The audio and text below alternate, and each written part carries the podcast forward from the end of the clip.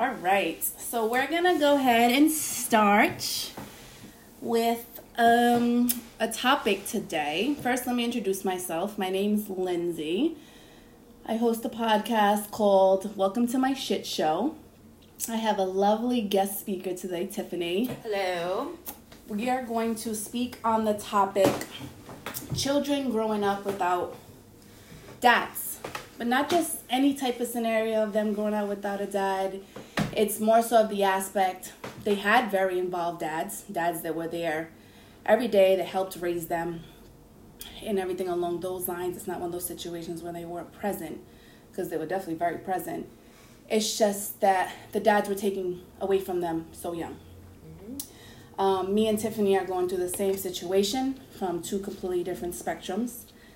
Tiffany dated her child's father for seven years, was it? Yeah. They were together, they were living together.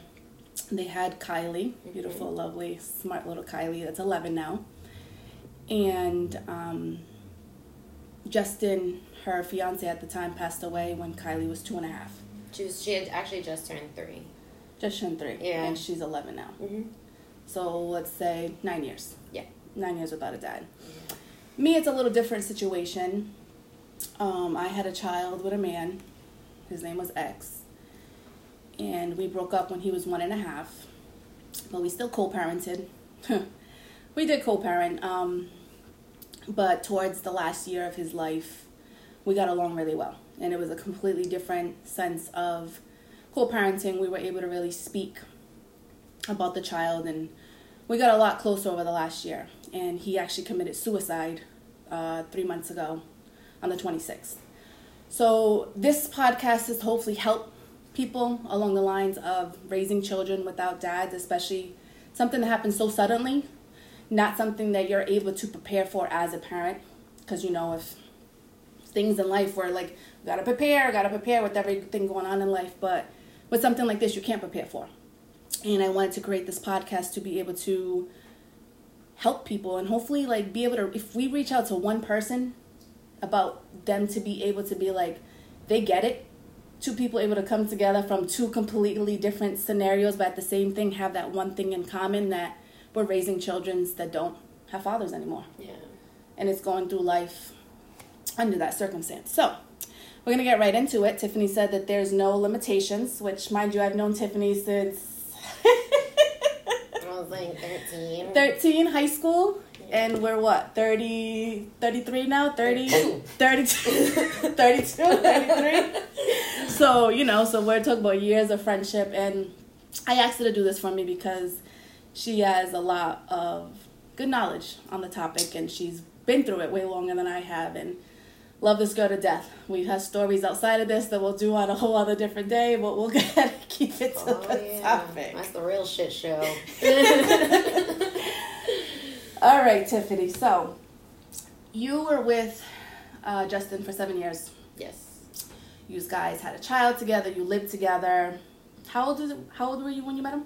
Um, I was 15.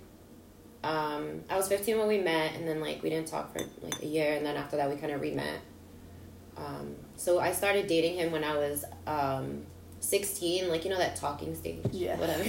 Before you make it official. official. Um, and then he made it official on my birthday when I was 17. So, um, yeah.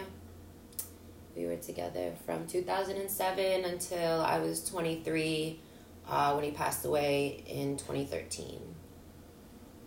And how how old were you when you had Kylie? 20. So you guys were together for a good three years prior to getting pregnant and having a child. Yeah. How was that experience having a child with the love of your life? Uh, it was great actually. Um, my mom always comments on the fact like I had such a great freaking pregnancy. Like you were so happy, and I really was. Like it was. It's funny because even like when Kylie was in my stomach, um, it was like she could feel when we were when we were gonna pull up to pick up her dad at Little Caesars. Cause like you could feel her like punching and like kicking. getting excited. Yeah, so it was cute, but it was great. Uh, he was he was always there. He was very. Um, he just took care of me very well. I remember crying in the mirror, saying, "I'm fat, I'm ugly," and he's like, "Babe, you're beautiful. Like you're stupid. Like shut up." But yeah, it was it was a great experience. I wouldn't trade that for a world, and I would definitely do it again. You were glowing in your photos. Yeah, You my were glowing. yeah. I love those pictures. Um, I actually printed one out and have it in Kai's room. My dad, he he'll look at it and he's like, "Yo, you could see the joy in like both of your faces." Yeah, you big time. So it was nice. It was great. I miss him. These guys went through a lot together, especially raising a child so young. Mm. I'm sure that wasn't that wasn't easy going Yeah. through that. Nah, it definitely wasn't a cakewalk. Especially you know being young, you you you get into like that toxic, like you'll always have toxicity in that To young, some extent, yeah. yeah in that young phase um so don't me wrong like we had our, our really rough times like we were not perfect at all it was young love um he was like my second boyfriend i guess Well, real one, yeah. yeah And you actually lived with him, yes and so you build. You say your real boyfriend, your first real boyfriend, because you were building a life, Life with him. with him, Your first boyfriend's like, oh my god, I got a boyfriend, and yay! Yeah. But like full blown real deal life, living with someone and getting to actually know someone when you live with them. They say that's when you really get to know someone. Mm. The the good, the bad, the ugly, the dirty socks on the floor, and can you pick up after yourself, please? yo for real did you wash that dish bro like Not your mother. no for real like the whole do i have to come home and make dinner can you do it like that shit's annoying but you get used to it i guess And ends up being your life partner. yeah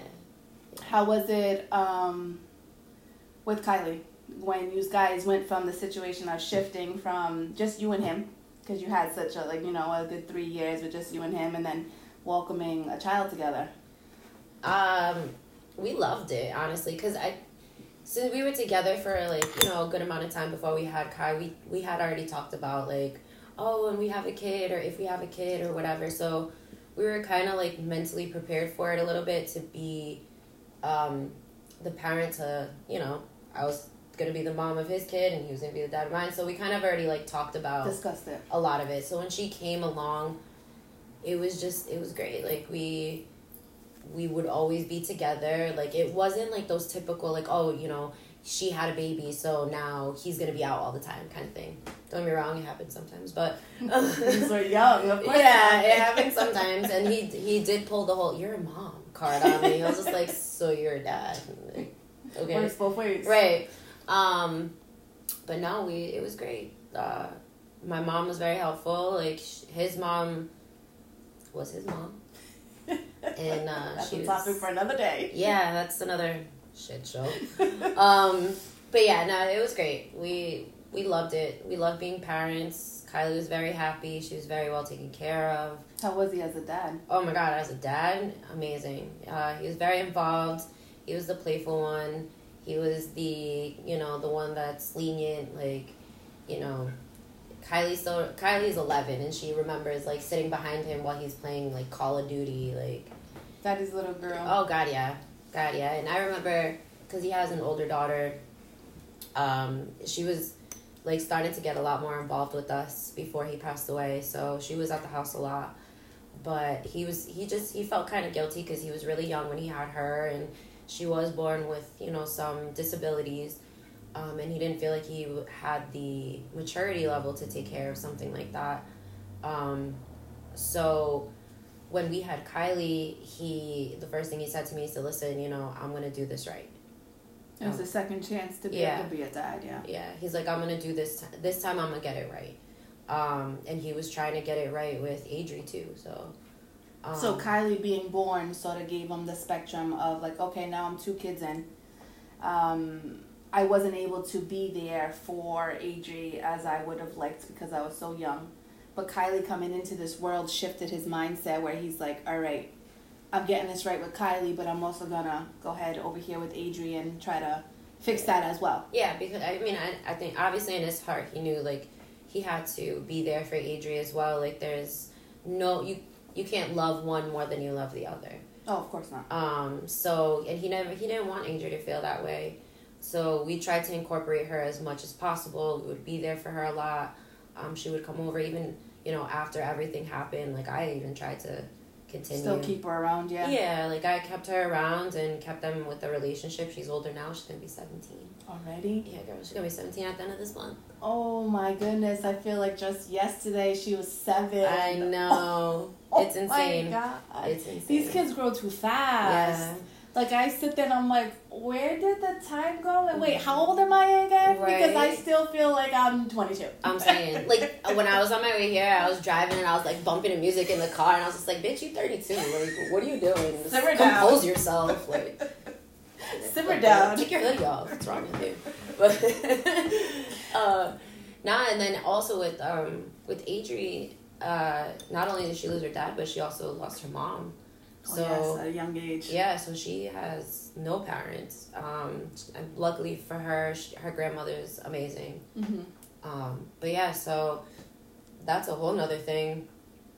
Uh, she's but she's she's such a good kid. She does very well. She's gorgeous, you know, despite Everything that's everything happened to that's her. happened to her and you know how she was born. She's she's a beautiful soul, a beautiful girl. Um, And you guys still keep a good relationship, right? To an extent. To an extent, I think it's like the age thing. You Oh, know, teenager. she's a teenager her sister's not you know her sister's only 11 she's 17 so like they're not as close as i would like them to be but i'm sure it'll get there eventually Yeah, once they're older. yeah it'll get there she's gonna start driving and like all that so it, i'm sure it'll be different Trust But- me, I have a 14 year old and a 4 year old that live in the same house. And it's like the 14 year old gets frustrated with the 4 year old. And he's like, I just want you to love me. I just want you to hug me. And she's like, You're annoying. Get away from me. right Because at that age, they're like in their room. They want to lock themselves in. They want to be on their phone or to be talking to their friends or Mm. what am I doing? What am I wearing? yeah and So also too like understandable. they didn't grow up together like in the same household so it's also different for them like in their relationship and she lives kind of far so i don't know i would like them to be a little closer In due time. in due time So you're living your best life. You know, you're happy. You got your own apartment. Kylie's born. You guys are, you know, going through it. Birthdays, holidays, gatherings. And then, mind you, she wasn't around any of her friends. Let me just. I've known this girl since she was 13, and she was very involved in this relationship. So, tell me what happened when this entire situation happened where he passed. so Like, how old was Kai? And um kylie had just turned three um she's her birthday is november 15th 2010 so she had just turned yeah god yeah. Scorpio, gotta Yeah. love them. Um, yeah, so she had just turned three, and we had Thanksgiving together. Was our last holiday together. Um, and I I remember when Paul Walker died. yes, that was a big thing. Yep. Yeah. So I remember that whole thing. That's why like I can't even think about like Fast and the Furious. Like I I'm done watching that. Like no. Mm-mm. Um, I remember looking at him and being like, I would never want to know what his girlfriend feels like. Wow. and I was like, and his, and his daughter, like, wow, like that, that's horrible. I would never want to know that. That was Thanksgiving. So that was the end of November. Okay. Two weeks later, he died. Holy shit. Yeah. So um, that day, I, um, Kylie used to stay at a babysitter's house while we were at work. Mhm. and um, he would go and pick her up after he got out of work. But that day, I was on my way home, and it was Friday, so I was like, hmm, maybe I'll just have my mom pick her up, Yeah. and you know, have her stay with her, and me and Jessica could have a day or Yeah. a night or whatever. So I called my mom, I asked her, you know, can you pick up Kai? She was like, yeah, sure. And then I was like, bet. So I called him. I said, babe, don't worry about it. You don't have to pick up the baby. My mom's gonna pick her up. Okay. He was like, all right, cool. Like, so I'm thinking he's gonna leave there and go home, but he doesn't. So he leaves. He used to work at Savers, where TGI Fridays is, so like off the street. Yeah. Um. So yeah, so he he went. He worked. He was working with this kid, Miguel, and that he's been friends with since they were kids. So they went to TGI Fridays and they had some drinks at the bar. Um, and I was calling him and calling him and he just wasn't answering. So I already knew where he was, so I kind of like pulled up on him. of course you did. Duh. um, but like before, so before I did that, my mom called me and she was just like, you know, make sure you come and pick up the baby. And so I was just like, well, what's the point of you picking her up if I gotta go pick her up for me? Like, that makes no. so I was just like, you know what? Never mind. I'll go pick her up. Yeah. So I go and I, I went and I picked her up, and then I was calling him to let him know, never mind, I got the baby, like whatever. But he wasn't answering, so I pulled up on him at TGI, and he was standing outside. So I was like, like, what are you doing? Like, I'm trying to call you. Like, what are you doing? So he was just like, oh, um, you know, I'm here with Bobby and, and Shamira and um, Miguel or whatever. And we're just, you know, I, he's like, oh, I had like five shots and da da da da and this and that. So I was just like, so we kind of like argued. He hops in the car, I drive and I park in the parking lot, and we're sitting there arguing. The argument gets resolved after a little while, and then he gets out of the car and he looks at me, he's like, babe, I don't know what I gotta do to prove to you that you, Kylie, and Adria are my life, my world, and my everything, and I love you. Oh, that just gave me chills. And I looked at him and I was just like, I love you too. Yeah, like, where's this coming from? Yeah, like I was like, I love you too. So he was just like, Do you wanna come inside and and eat? Like, do you wanna come inside and sit at the table with the baby? He's like, I'm gonna sit at the bar, but you know, you go sit at so I was just like, nah. And I, when it came to him, I was crazy. I was psycho. Like I broke into his friend's house, like type of psycho. So I love how you can admit that. I don't give. a- I did. I broke into Manny's house. Yes, I did. Um, so I, I told him I was just like, um, you know, so I said I love you too, whatever. So he was like, oh, come inside. I told him no, and then he was like, you sure? I said, yeah, yeah, we're good.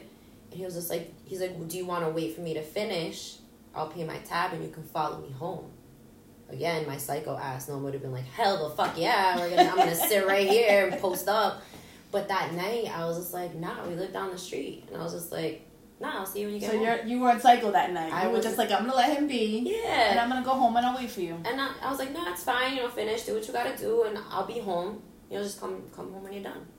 I was like, all right, cool. I go home. I'm laying down. I roll a blunt, and I'm waiting. And that was at like eight thirty that that happened. Okay. Like Okay. eight thirty, eight forty five. Nine thirty comes around, not home. Ten o'clock comes around, not home. So now I'm starting to call him, and he's not answering. I'm just like this fucking guy. So this is what he would do. He would go and be out and not answer me for hours, Okay. and he knew that shit was like the worst thing you could do to me. So my psycho self I had get the psycho mode. Okay. Yeah. I had um um I'm not proud of it, but Here we go. I had a GPS on his phone. so I um I looked it I looked it up. I was I looked at the GPS and it said that he was at St. Patrick's Cemetery in Providence. That's near Chad Brown and at that time Justin had, you know, his Max, like he had a beautiful fucking car, like yeah. got a chain, like all that shit. Jordans all the time. So I got nervous. And And why is he on that side of town? not only why is he on that side of town, but why is his car stopped in the cemetery? Oh, okay. Like in like it said St. Patrick's Cemetery that that's where he was. I'm like, what the fuck? So, um, and that day it was raining uh ice. Uh so it was really bad out the roads were slippery. it was bad out. So I had called his mom because his mom was down the street from there, and I was just like, "Hey, uh, Justin's car stopped at St. Patrick's Cemetery. He's not answering me. Like I don't know what's going on." And her response to me was, "He's a big boy. He'll be fine." oh, okay. So I was like, "Okay, cool." I kept calling and calling and calling and calling him. Nothing. So at this point, I'm heated. So I'm texting him. I what the fuck? What are you doing? I can't believe this. Like typical shit. Like I fucking hate you. Like so I called my mom and I was like, you know what? I'm good. Like I'm done. I'm not gonna fucking do this shit anymore. Like it, I'm like I just don't want to deal with it. Whatever. And then I called his mom again and I was just like, listen, I don't know where he is. He's not answering me. Like something's up. So she was like, she was like, all right, um, I'm gonna try and call him. If he's not answering you, he's not gonna answer her. I'm like, okay, fine. Do you? I don't know what kind of magic you think you got, but go for it because you don't answer you on a regular day basis. Mhm. So, whatever. So she calls. She tries to call him. Obviously, he doesn't answer. So here I am. Now it's eleven thirty. Then it's 12. And I'm still calling. 1.30 in the morning hits. Now I'm standing in I had a double parlor, so I was standing in my dining room area and I was like kind of like looking in my living room. And in my living room I had pictures of we had pictures up. Okay. And I had a picture of me, Kylie, and him, like the family picture of us in the living room. I call, somebody answers. And they say, Hi, this is Providence Police. I don't know whose phone this is, but whose ever phone whose ever phone this is has gotten has been involved in a car accident. And I'm like, I'm like, is are they okay? Like, is he fine? Like, what's happening? Like, what's going on? And they were just like, I don't know. Um, do you know a Miguel? And I was like, yeah, that's his friend. That's who he's there with. Like, where is he? Yeah. And they were like, oh, we don't know. His um, his friends pulled him out of the car and he took off. So I was like, okay, that sounds like him. Homeboy has jumped off a roof of a fucking house and landed on a trampoline, sprained both of his ankles, and walked his ass home. So it's It's I typical. it. I can see it. Cool. so he goes, does he does he know anybody that lives around here? Because if he does, he's probably going to their house. So I was just like, his mom lives in Arbor Glen, Okay. five seconds down, because it happened on Admiral. Yeah. So he was like, well, call his mom and see if he's there. Tried that already. Didn't get me far, but sure. So I was like, okay. So now I'm freaking out. Mm-hmm. And I call his mom and she answers. I was like, Can you I was like, tell me he's there, tell me he's on your couch, tell me he's knocking at your door, your aunt's in the door, look out the window, tell me you see him walking something. And she's like, Tiff, what are you talking about? And I was like, a cop answered his phone. He said that he was involved in a car accident. They said he took off, and they said he might be somewhere in the area, and he he's probably going to you. Yeah. So she's like, okay, I'm gonna grab my jacket and I'm gonna go look for him. I'm like, all right. I'm waiting, I'm waiting, I'm waiting. She calls me and she says, Tiff. And I looked at the picture of us and I was like, like I, I was like, in my head, that song, Say Something, that Say Something, Yeah. um, there's a part in that song that it says, um, You're the one that I love and I'm saying goodbye. Sorry. It's okay. So I looked at that picture and I like sang that out loud before she even told me he died. And um, that was just like all that came out of her mouth. She was just like, Tiff, he died. He's dead. That's it. That was it. So I was like, what? She was like, he died. And I just remember I screamed so loud and I dropped to the floor. And then I hung up and I called my mom. And all that could come out of my mouth was, he's dead. He died. He died. He's dead. He's dead. Mom was like, what are you talking about? Who? What's happening? Because at this point, it's like, what, 2 in the morning? Yeah. 2.30 in the morning? Yeah. And she was just like, Who? What's happening? And I was like, Justin, Justin, he's dead. He died. Like, he's not, he's, he's gone. Like, and she's like, Tiffany, what are you saying? And I was just like, and I just kept repeating myself. And she's like, I'm coming. I'll be right there. So my mom gets to my house and Kylie's sleeping. Um, so I wake her up, I get her ready. His mom tells me to meet her at uh, Rhode Island Hospital. Mm-hmm. So I was like, all right. Um, and then my mom gets there and she's saying, she's like, you don't know if it's true. You don't know if it's true. You can't believe it until you see it for yourself. No. You know, just wait until you get to the hospital. Just and I'm like, he's di- he's gone. He's dead. I know it. He's gone. I feel it. He's dead. Like that's it. Like, and then she called my brother. My my brother was at a bachelor party Okay. in Foxwoods, I think it was. So he couldn't really hear, but he heard me freaking out. And he's like, What's wrong? Like, what's going And my mom was like, You need to come home. You just, you need to come home. Mm-hmm. So I, uh, we pull up to the hospital. We all hop out. Uh, I walk in. I get to the, there's like the podium where there's somebody standing there to ask you what you're there for. Yeah. So I get there and they're like, "Oh, can I help you?" And I was just like, um, "I'm here to see Justin, Justin LeCare." And it was just like, they were like, "Oh, one second. So they they look him up in the thing and they was just like, "Oh, he's not here." And I was just like, "He's here, he's here. I know he's here." They're like, no, he's not. If he's here, then he has. I was like, no, he's here. His mom's here. She told me to meet him here. He's here. I need to see him. And they were just like, well, he, I can't. I have to. I said, listen, I need to know if my fiance is dead. Okay, I need to know if he's died. And I'm like in the middle of the emergency room waiting area, screaming and bugging out, and they wouldn't let me back there. So I called his mom and I was like, you need to come and get me because they're not letting me back here. So she's like, all right, I'll be right there they send a cop out. Uh, the cop comes to get me and my mom and Kai, and then we start walking in. A nurse comes up, and she's like, she comes to me. She's like, "Do you want me to take her for you?" And I looked. I was like, "No." And my mom was just like, "I think it's a good idea, Tiff. I don't think Kai should be in the room mm-hmm. for this." Yeah. So I was just like, I was like, fine. So they took her to dis- to distract her, and then I walked I walked down the hallway and I see police officer, police officer, doctor, doctor, police officer, Justin's mom. Mm. And I was like, okay. So we go into the family conference room. I have my hood up and I'm like just like leaning down and I'm like just looking into fucking space and the cops talking to me and the only words that come out of my mouth is, Where's Miguel? They're like we're trying to they go we're trying to look for him. We don't know. We can't find him. And i was like i suggest you find him before i do. Oh. and they were like we could take that as a threat. I said take it however the fuck you want. I said but five minutes after i walk out of this hospital i'm gonna be looking for him. So i suggest you find him before i do. And you meant that with every bone in your body. Every fucking bone. And they knew it.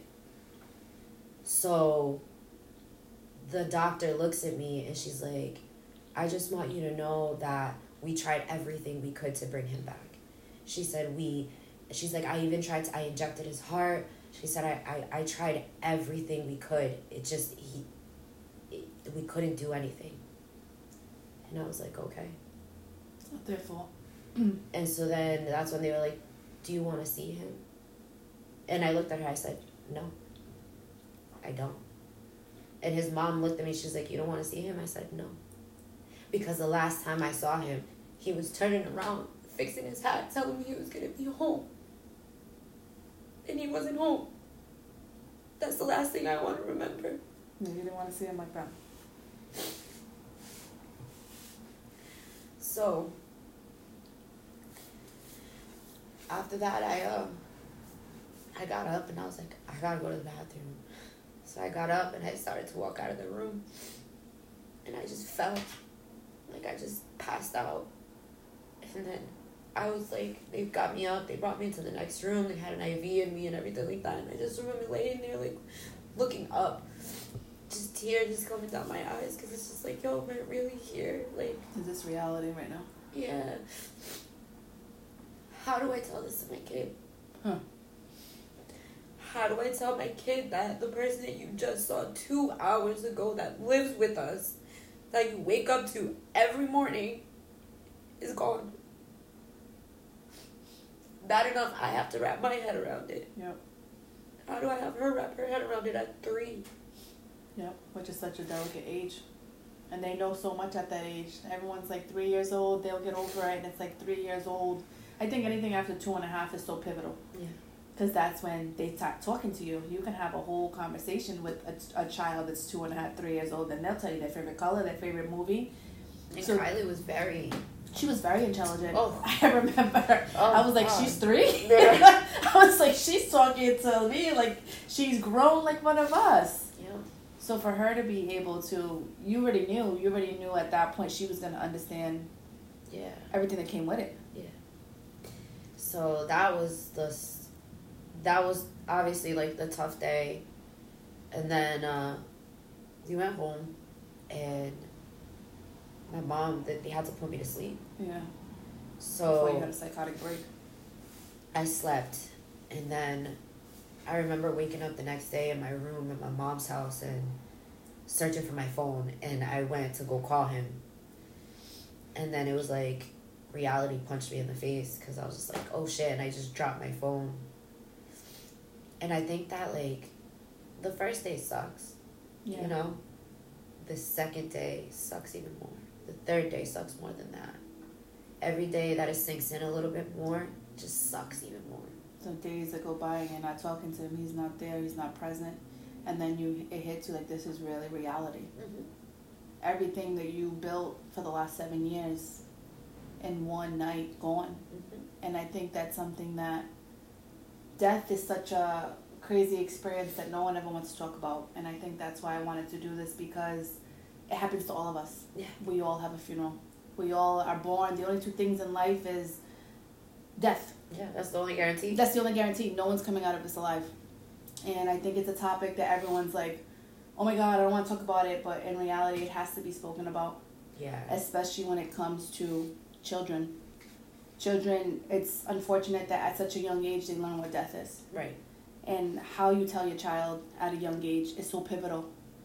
And the way that you nurture them from that point on is so how you say is so it needs to be done in such a loving and environmental way where it doesn't excuse my language fuck them up Right. for the rest of their life even though because it's going to still affect them Right. But you have to try to find a way to do it in the most least painful way possible which there's no There's way no way. there's no way No. there's no way you can tell a child that's been around this parent every single day that knows who their dad is that like you said you guys live together to be like he's not coming back it's like what do you mean he's not coming back Right. and explaining death to a small child That's the craziest thing. but they understand it they understand it So the way like, actually, I, I talked to Kylie about this the other day. Um, cause she had asked me, she was like, "What did you say to me? Like, how did you tell me?" yeah So I was just like, "I told you, you know, Daddy went to heaven." Look, I feel like that's like really the only way that you can tell a kid, like, Yeah. you know, Daddy's in heaven now. Um, but that kind of backfired on me, me telling her that in that way, because now. I want to go to heaven, mom. oh i've had that conversation too Why can't I go to heaven? yeah You know, I want to go to heaven where daddy is. I want to go see daddy in heaven. So now I got to sit there and have the conversation like, girl, you got to die to go to heaven. Like, you can't die. So I had to tell her, you know, you're going to see him and you are going to go to heaven one day, but a really long time from now, after me. You know, yeah I'm probably going to be seeing daddy before you. And don't get mad. because not a good thing so you know. But yeah, like I, I remember telling her that, and then I didn't take her to the funeral. I didn't take her to the wake. which I, is good because I, I- feel like at that age it's so dramatic yeah, and It's I too much. like God forbid I, I didn't want her to. Oh, he's sleeping. Like Yes. um no, I didn't then they get that. traumatized from sleeping. And that's the thing that I did so much research research on it before. Um, when it happened to me, I did so much research on do you bring the child to that? And his family was like, we want him there, we want this, and I'm like, you don't understand that that, affects a child on a whole other different level at that age. Yeah. He's four. Right. He went from seeing his dad and being around his dad three days ago to now seeing his dad lay in a casket Yeah. and I'm supposed to say he's sleeping, you're Mm. gonna terrorize him to From ever want to go to sleep ever again. Right. Like Like that's not normal. And or I, be weird and want to sleep in a casket. it's it's crazy. It's It's, like true. you laugh at it, but it's like it's certain situations like that where it's like, where's everyone's common sense? I'm sorry, but I'm not bringing my child to a funeral and a wake of their parents. I won't even do it to like a friend of a friend because Right. that's something that you don't do. no. And I remember being in an argument with them, and I was like, no, I'm not doing that. Mm-mm. I'm the parent now. Guess what? What, I say goes. What I say goes, but at the same time, this got left to me. Who, if I'm not going to speak up for my child, who will? Right. I am now everything to this child. I make all the decisions, and it's not an easy decision because you don't want to look back. I know my biggest fear was I don't want to look back and regret it. But at this given moment, I felt like it was the right decision for them. Right. And that's exactly how I felt with not bringing her um, to the wake and to the funeral. Her sister went. Her sister was seven. And um, I was standing like in the other room talking to her, his brother, to Mhm. Zach. And then all of a sudden, I forgot who it was that came up to me and they, they whispered in my ear, they're like, Tiff, Adri's here. And I was like, what? Like, why? Like, why is she? I wouldn't, I don't want her to see this. Like, why? Mhm. So I walked into the room and it was like, my mom even said it, like, that was the most breathtaking moment because I walked into the room and we were on two opposite ends of the room and she just looked at me and ran Mm. and just cl- like jumped and clinged onto me and like that that I'll always remember that I I mean I at least I I filled uh like some type of part in her life in that way Mm-hmm. um and co- was able to comfort her comfort her in that time um but it was like it was still I'm like oh my god like she's gonna have to go up to the casket. So she went up to the casket with me. And she actually she was so cute. She brought she made bracelets Mm. for her mom and for her dad and she put them in the casket with him. So she made a bracelet that says cassandra and then another one that says justin and she put them in the casket. Um i don't know like i think that me not taking kai was a great idea but now when she talks about it she's like a little upset that i didn't take her but when i tell her like my reasonings why she's like all right i guess i i guess i understand it but she's like i still would have liked to go like i'm like i know but i feel like it would have traumatized you a lot more Yeah, they don't understand it. They Yeah. don't understand it because like, it comes down to. I was recently put in a situation where it's funny that that comes up because I didn't take my son to the funeral all the week, and even though I got backlash on it, um, his family decided to take it upon themselves to bring my son to his grave Mm-mm. without speaking to me, without consulting me. They just decided to. Now, mind you, my son is in therapy. Um, therapy, as you know, Kai was in therapy, Mhm. and it's for one a lot because Mhm. it brings up a lot for them. It's digging up. and you at the same time because it's like it's a, it's kind of like a, you're both in therapy because therapy for him is teaching him how to cope with his feelings and therapy for him is teaching you how to cope with his feelings Yes, because you hear them and you Mhm. hear how they're so they they understand more than what we think they understand. And um, so he was in therapy for I'd say a month, and um, it took me a month to tell him that his dad passed because there was a confrontation between the dad and the girlfriend that my son saw that was not a good one. So my son was traumatized from that confrontation. So he wanted to know nothing of his dad and the girlfriend. Like I'd speak to him of his dad and the girlfriend. He wanted nothing to do with it.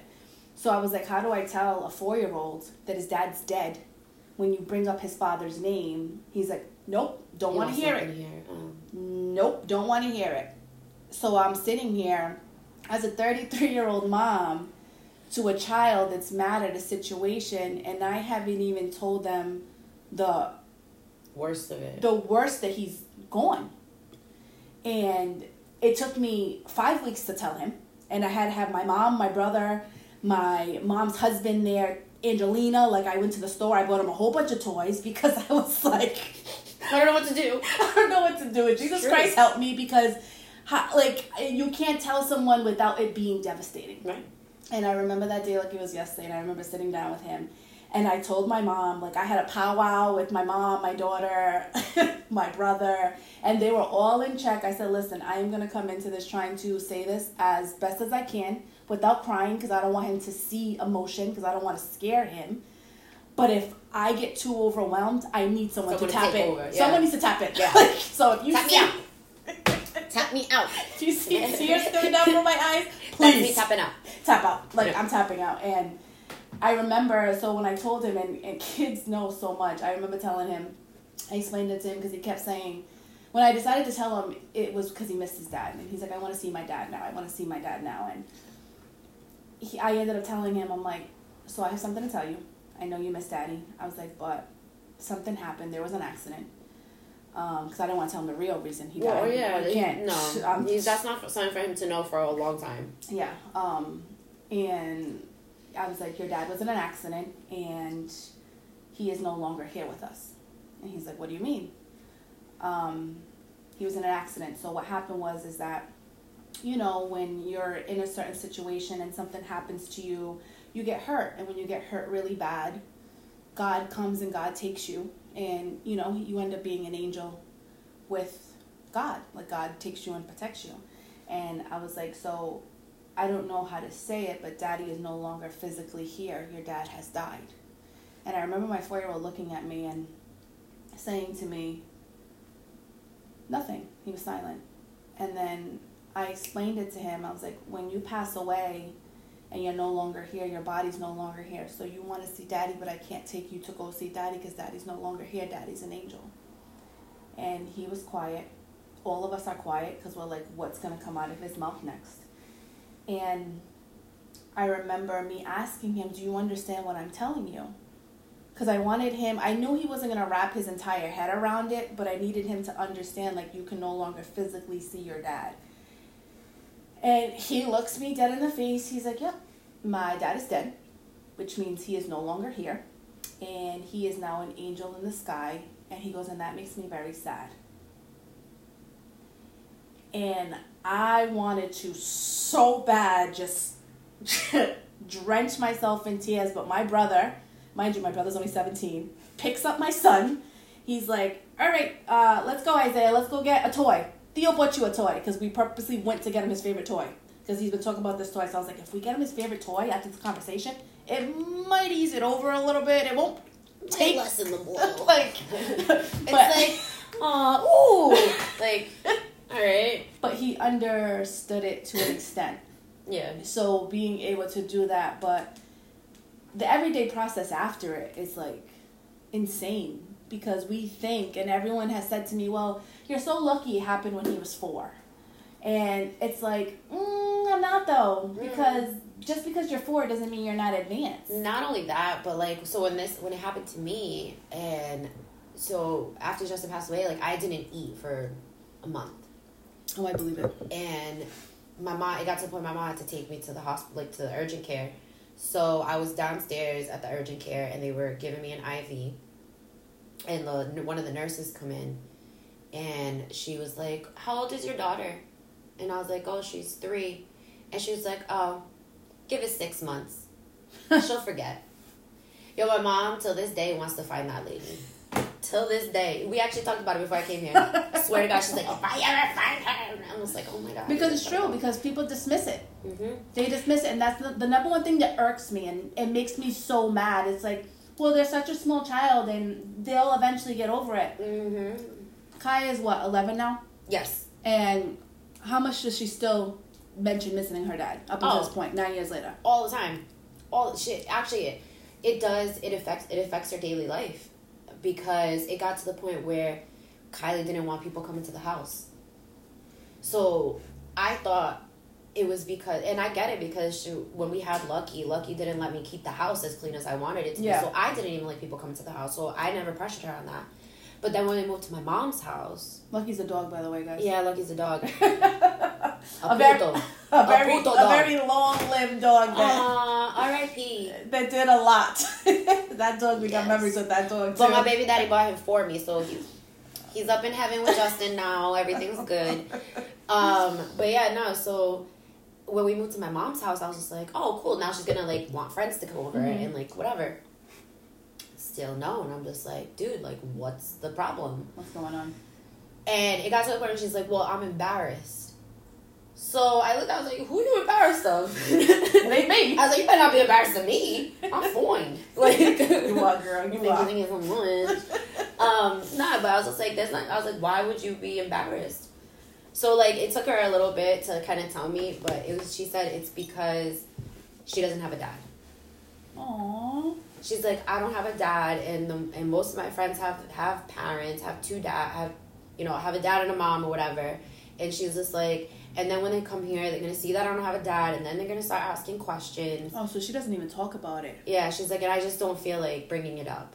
Oh my god, that breaks my heart. So I'm like, well, babe, like, you're not the only one that just has one parent. I said, there's children out there that have a dad that's alive That are not around. that are not around. You know, not for nothing. Personally, I would feel like that's worse. Because- way worse. Imagine having a parent know that you exist and be like, well, so what? Yeah, I'm Like not that- gonna do with that anyways. Yeah. That at least, gonna question. at least he's not lives. here. It doesn't make the situation better, but he's not here because it can't be. Exactly. I have a lot of friends that their chi- children don't have Me dads. too.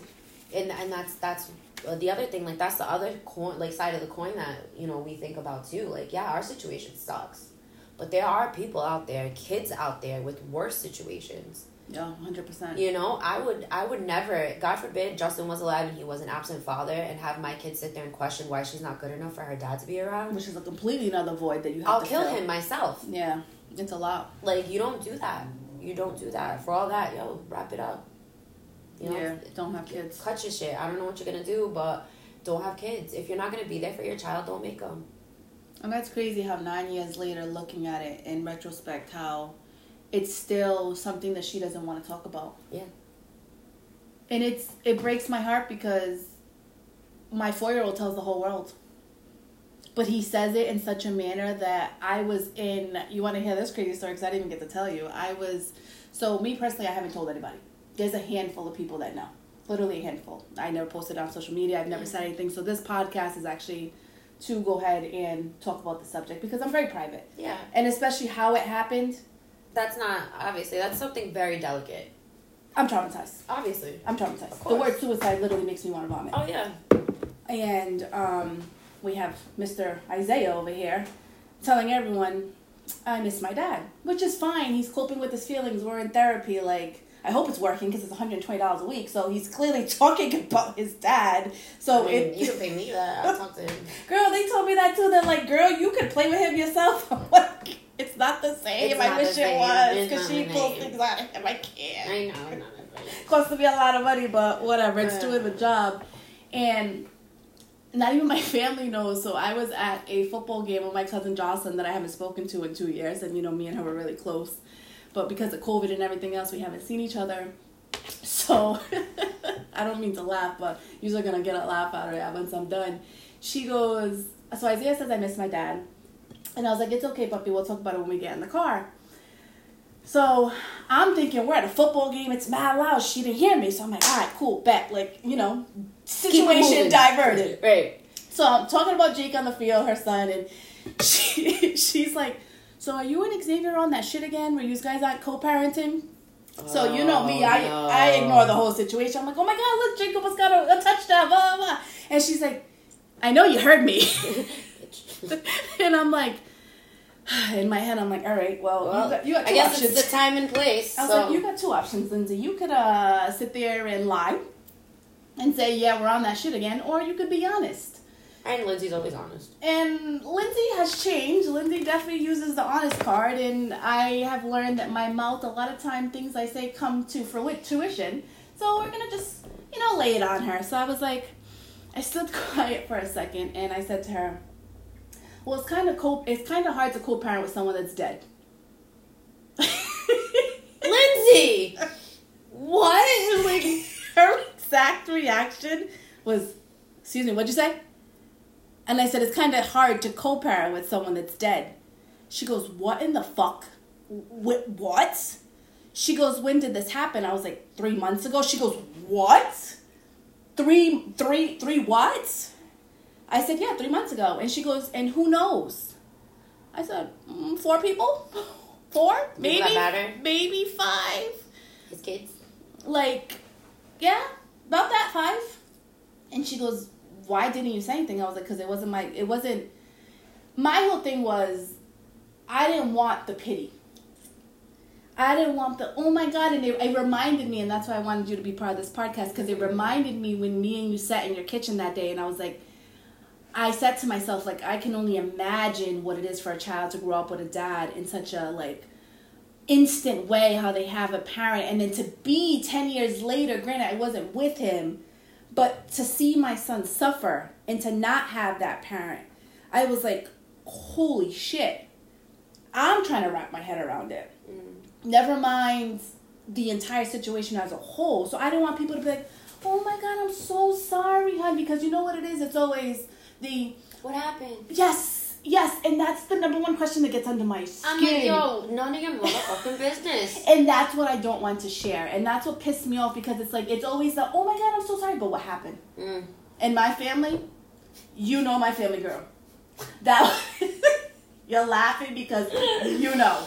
Because Yeah. that's the number one question. Oh my God. And then when they find out what happened, oh my God, did she do something? Was it something that she did? Oh, was that like, I don't want to hear it. It doesn't matter how it happened, it happens. Right. And He's guess what? At the end of the day, he's not here, and there's a child that's suffering. So I'm sorry that I don't want to sit here and play, oh my God, give me the attention, because this is real life.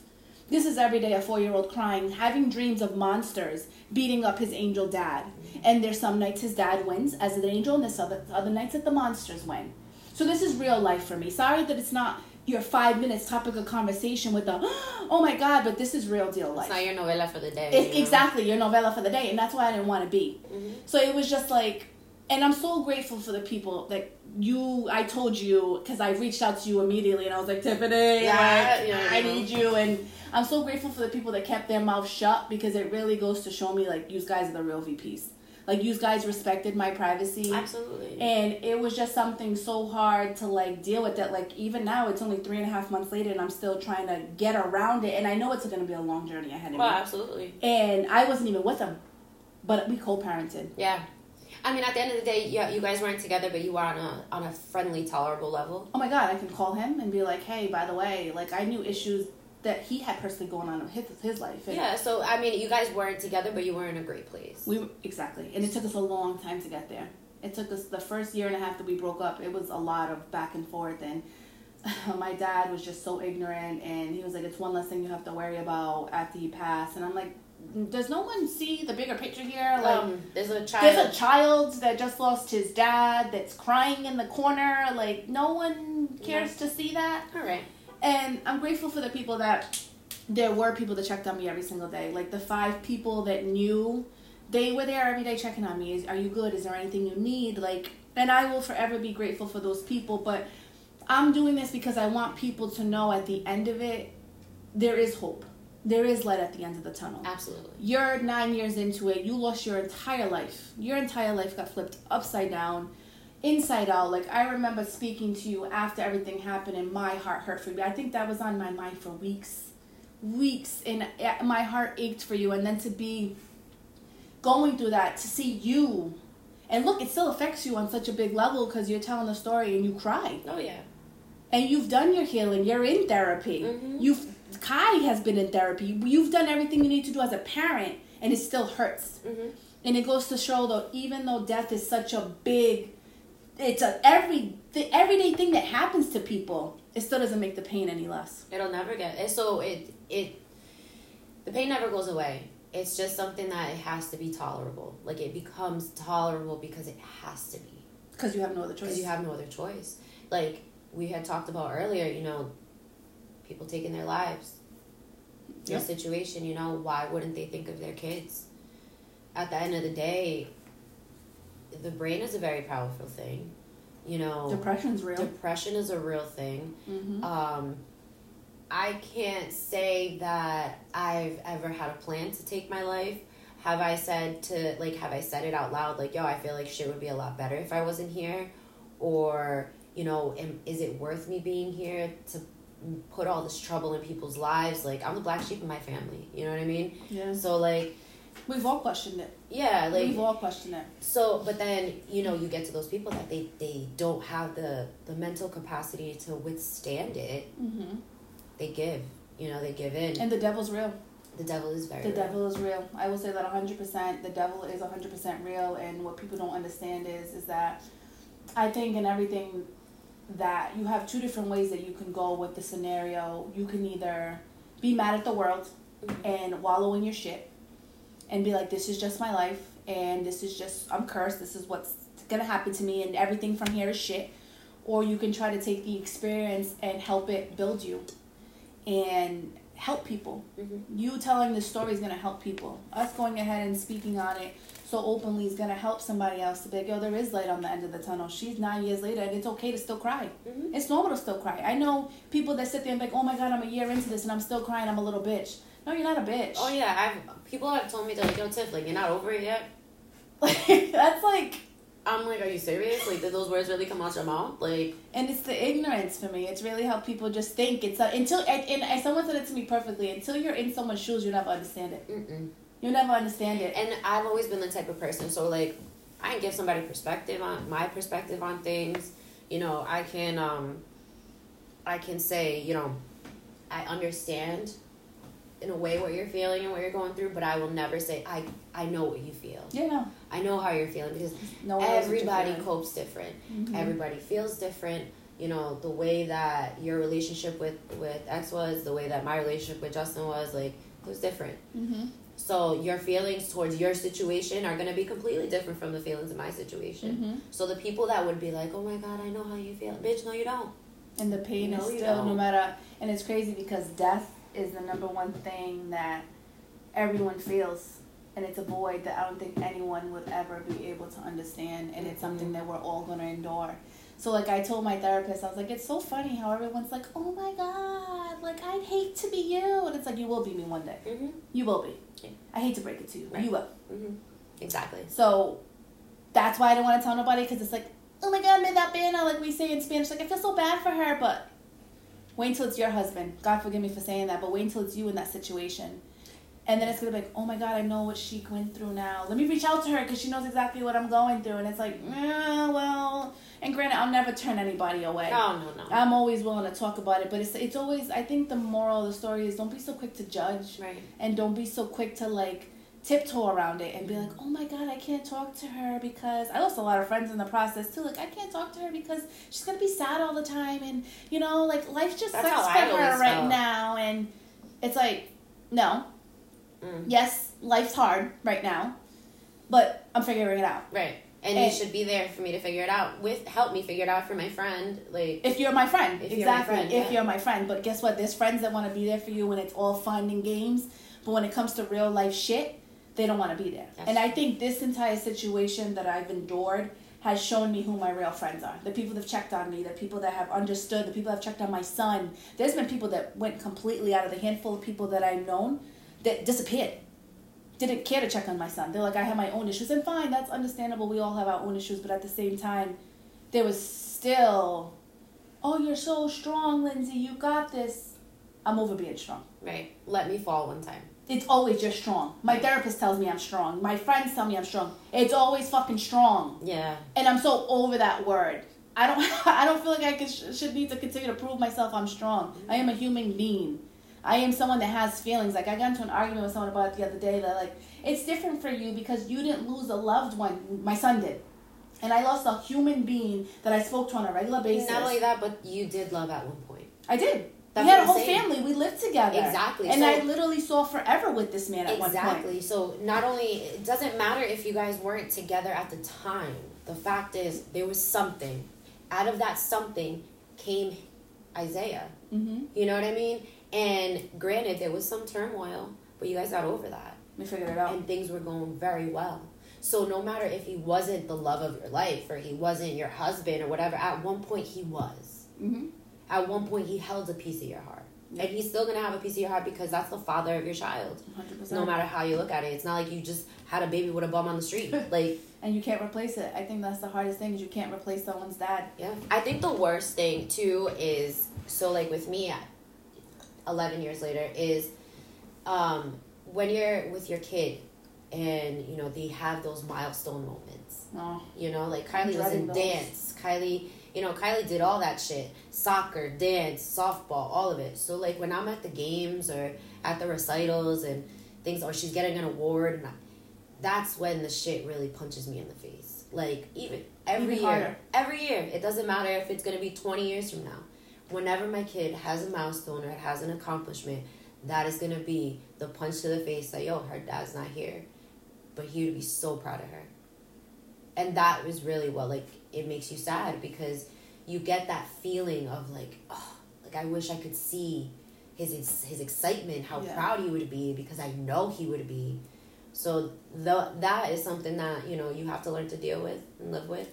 The questions that your kid has for you like kylie had a breakdown one day and she was like you know it's not fair. You had uh, seven years with him. I only had three. And i was like excuse me. Sorry I was born before you. Like, I don't know. Like, I don't know what to tell you. But she was like, she goes, oh, it's not fair. You have all these memories with him. You know, you have all these pictures with him. She's like, I don't even remember what he sounds like. And then, I like, I, I played a video for her the other day that I have of him. He looks at the camera and he says, I love you to me. Yeah. So I played a video and she heard it and she's like, I don't want to hear that. She's still traumatized. Yeah. And she's been in therapy. Mm-hmm. She's done, and that's the crazy thing of it all. They're like, oh, take him to therapy, take him to this, they'll get over it. No. 11, she's still struggling. So, I think the moral of this story in general is that be patient with your children. Be that person that allow. I tell Isaiah says it all the time. My mom says it's okay to cry. Mm-hmm. He'll be perfectly fine playing, and literally stop in the middle of the room and say, "I miss my dad." Mm. And I look at him like it's okay to feel those feelings. Mm-hmm. We can't shut it off for our kids because we're that person, we're that safe place for them, and they need to be able to know my mom said it's okay. My mom is there for me at the end.